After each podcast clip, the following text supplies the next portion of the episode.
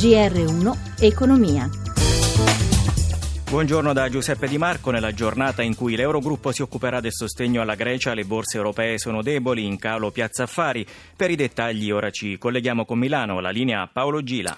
Buongiorno da Milano. Anche Milano è ritornata a cedere terreno dopo un avvio incerto. Il F T S E Mib era arrivato a guadagnare lo zero virgola venticinque per cento, ora cede invece lo zero virgola quarantotto per cento, risultando la peggiore in Europa. Francoforte cede lo zero virgola trentacinque per cento, Parigi lo zero virgola quarantadue per cento, Londra lo zero virgola venti per cento. Prese di beneficio sono scattate su Leonardo, che perde il tre virgola cinque per cento, giù anche Eni con il calo del prezzo del greggio.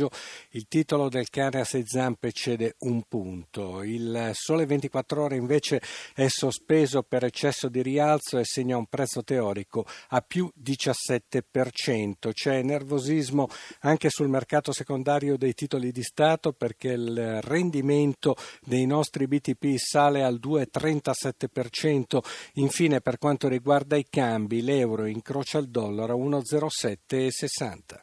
Grazie a Paolo Gila. Oggi quattro ore di sciopero dei controllori di volo e agitazione per tutto il giorno di alcune sigle del comparto aereo. Nel pomeriggio tavolo del governo con Alitalia e i sindacati. La leader della C G I L Camusso poco fa si è detta preoccupata per i tagli contenuti nel piano industriale. Massimo Giacomini.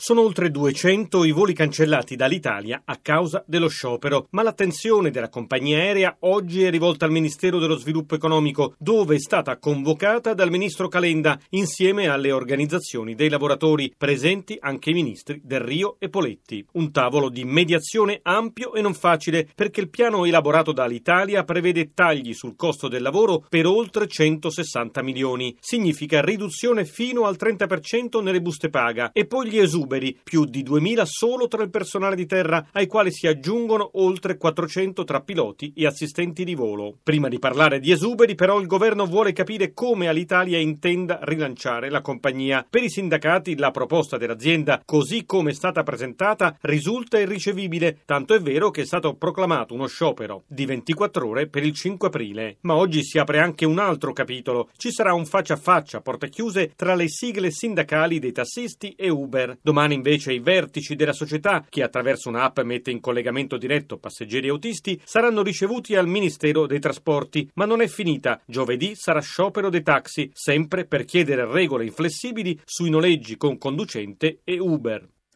Blitz degli agricoltori di Castelluccio con decine di trattori davanti le mura di Norcia per salvare le semine della famosa lenticchia, che rischiano di saltare per la viabilità ancora compromessa a quasi sette mesi dalle prime scosse di terremoto. Paola Bonanni. A vent'anni dal riconoscimento dell'Unione Europea dell'Indicazione Geografica Protetta I G P, i coltivatori della lenticchia di Castelluccio di Norcia hanno scelto la protesta del trattore per poter garantire le semine del legume famoso in tutto il mondo. A rischio, sostengono, c'è un intero territorio dal punto di vista occupazionale, economico e turistico. E solo un anno fa, sull'altipiano di Castelluccio, oltre duecentocinquantamila turisti avevano potuto ammirare lo spettacolo della fioritura. Senza lenticchia Castelluccio muore, senza strada non si semina, ma anche la burocrazia e i ritardi fanno più danni del terremoto. Sono alcuni dei cartelli issati dai manifestanti della Coldiretti sui numerosi trattori. La protesta sotto le mura della città di Norcia è scattata per la viabilità ancora compromessa a quasi sette mesi dalle prime scosse. Il presidente di Coldiretti Umbria, Albano Agapiti. È arrivato il momento della semina, bisogna risolvere la questione del transito per arrivare. Di certo non si possono fare a piedi novantacinque chilometri con le macchine agricole per, per andare e tornare, diciamo, a Castelluccio, quindi si stanno valutando soluzioni alternative, ma che devono essere messe in campo entro due o tre giorni, perché è arrivato il momento della semina. Ed è tutto, grazie a Fulvio Cellini per la parte tecnica. Da Giuseppe Di Marco, buon proseguimento di ascolto su Radio uno.